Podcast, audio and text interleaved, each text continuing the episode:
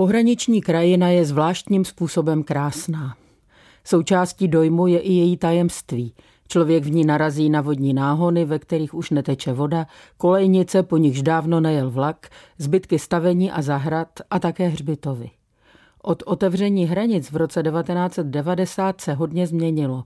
Po trase někdejší železniční trati vede cyklostezka, ale nejnápadnější skutečností je postupné splynutí kdysi vojenských zařízení a vůbec ostře střeženého režimu s přírodou a normálním životem. Moje jubilejní vycházka o státním svátku 28. října podél hranice na Chebsku v okolí Starého Hroznatova se odehrávala v úžasu nad krásou krajiny. Je tu hluboký les, jehož svahy a rokle neumožňují velkoplošnou těžbu harvestorem, les přirozeně smíšený, což na podzim obzvlášť vyniká a roste v něm všechno, než si člověk vzpomene – v borové části borůvky a brusinky, na krajích maliny a ostružiny a všude houby, které se vyskytují v takovém spektru druhů, že by se z nich mohl sestavit celý mykologický atlas. Zážitek doplňuje množství ptáků. Mimochodem, všimli jste si, že s přemnožením kůrovce se také zvedl počet strakapoudů a jiných datlovitých ptáků v lese? V tom našem lese ale kůrovec nijak extrémně smrkové porosty neponičil. Na jinou stranu může jít člověk po cestě, po níž kdysi jezdívala vozidla pohraniční stráže, po takzvané signálce. Tam je zase podél řeky Odravy lužní porost skoro pralesní povahy.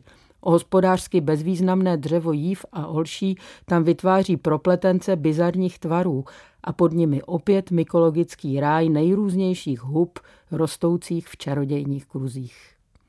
Člověk dojde až k místu, kde stávala už ve středověku obec Krásná lípa a kde kromě pár kamenných zídek není už nic. Obec byla v roce 1957 srovnána se zemí. Hřbitov, který k ní náležel, je krásně opravený. Při cyklostezce představuje odpočinkové místo, z něhož je vidět k sousedům do Německa. Opravdu, člověk vidí, co se děje na dvoře nejbližších usedlostí. O úpravu místa se zasloužil nadační fond historických cheb. Od Hřbitova jsem šla po takzvané signálce až k místu, kde se z ní odbočuje k hraničnímu přechodu pro pěší. Ten byl uprostřed polí, zřízen už dávno. Jezdí tudy cyklisté a chodí poutníci na Mariánskou Loretu. Ta je spjata se jménem hroznatovského rodáka Antona Harta, který inicioval a v první fázi financoval její obnovu, proto se alej vysázená podle cesty jmenuje po něm. Ještě pamatuju, jak pohraničníci otevírali traktoristům brány v elektricky nabité a pro tu chvíli vypnuté signální stěně. Cokoliv směrem k hranici stálo nebo rostlo, bylo odstraněno, aby měli vojáci dobrý přehled o každém pohybu. Lány směrem k hranici jsou dodnes bez jediného remísku – Zcela jinak je tomu v Bavorsku, kam, jak už jsem řekla, vidíme. A i dnes je obhospodařují těžké stroje. Tohoto podzimu jsou pole oseta ozimem, krásně se zelenají. Za to stromy tvořící alej, která měla poutníkům poskytovat stín, jsou v bídném stavu. Jeden každý je v dolní části kmene zraněný sekačkou nebo pluhem. Kmeny napadla houba, některé uschly, jiné k tomu nemají daleko.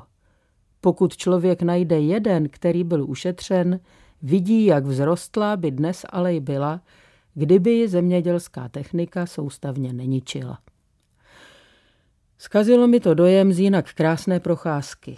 Proč musí traktor obdělávat pole až těsně ke kmenům stromů? Proč nejsou stromy ochráněné, jinde dřevěné opěry kolem stromu stojí? Stěžoval si spolek Maria Loreto z Valcasnu na takové zacházení s alejí? To by přece měl majitel pole napravit a škodu uhradit. Nebo už křesťančtí aktivisté z Valcasenu rezignovali a řekli si, že v Čechách se hold všechno zničí? Dál po stejné cestě v mělkém údolí potoka se usadili bobři. Jimi přehlodané stromy patří do lužní změti olší vrb a bříz, která bujně roste sama. Na tomto místě bobří populace vytváří v krajině podobnou civilizační stopu jako kousek dál po proudu potoka Jelení obora. Jeden rozdíl tu však je. Bobřím královstvím může člověk procházet. Jelení obora je oplocená.